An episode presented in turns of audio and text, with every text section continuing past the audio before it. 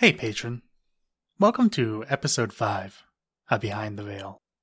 A little look into the inspiration behind a story, as well as some of my methods in writing the story. In today's episode, we are going to be diving into one of my favorite stories to write.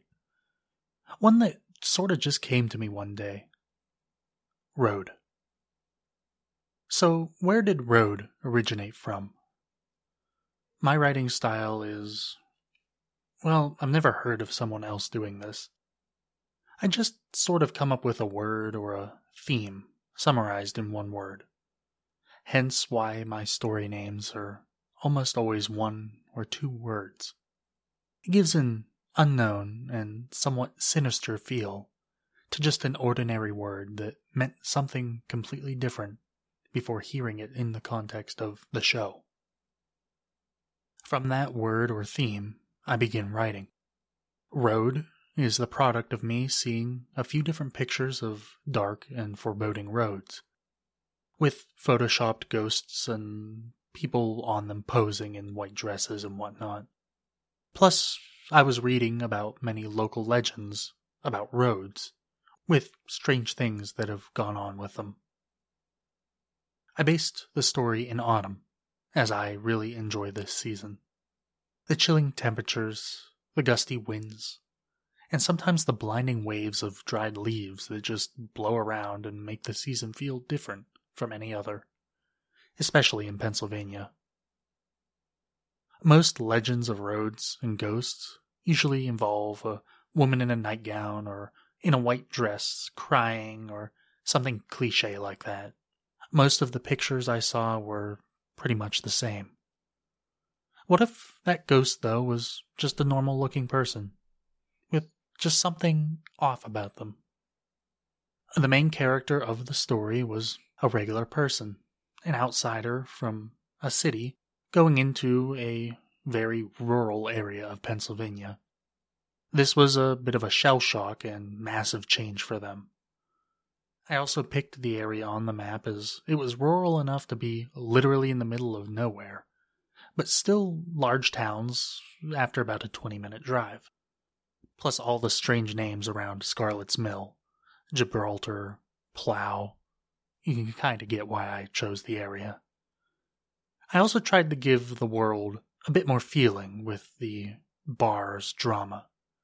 I threw in a callback to Somerville by mentioning the kids breaking in, it doesn't affect the story in any way, but those that have heard Somerville will just enjoy the callback. I enjoyed writing the drama of the town, and based a lot of it on drama around the area that I've lived in. Marcia, the water company, random drunks and break ins, as well as the graffiti dicks.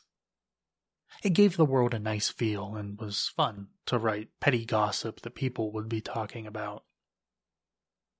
The inspiration for each person seen on the road, as well as what they did when they were seen again outside of the narrator's apartment, was just weird things that came into my mind. Things that I wouldn't want to see when looking out my window. I enjoyed coming up with the first spirit being seen by a brightened, phone photo. The weird feeling that he's there and knows exactly where you are, but you can't see him unless you go through the process of taking a picture and brightening up the photo is just unsettling. And it also goes about finding someone in the dark that I've never seen used in a movie or some other form of storytelling. The lady sitting on the box that ends up running through the light was sort of my take on a different dimension. Sort of. I saw the light as a portal to a different realm.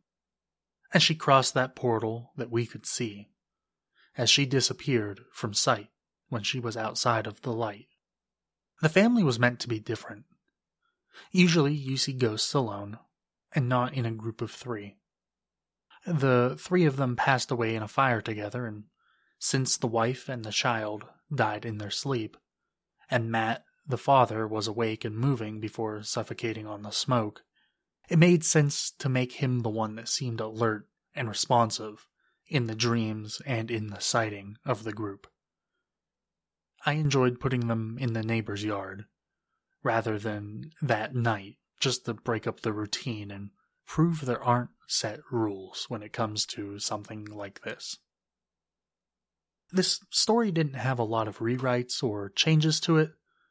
I just had a writer's block for a few months after writing the introduction of the guy coming to the town and the job that he worked at.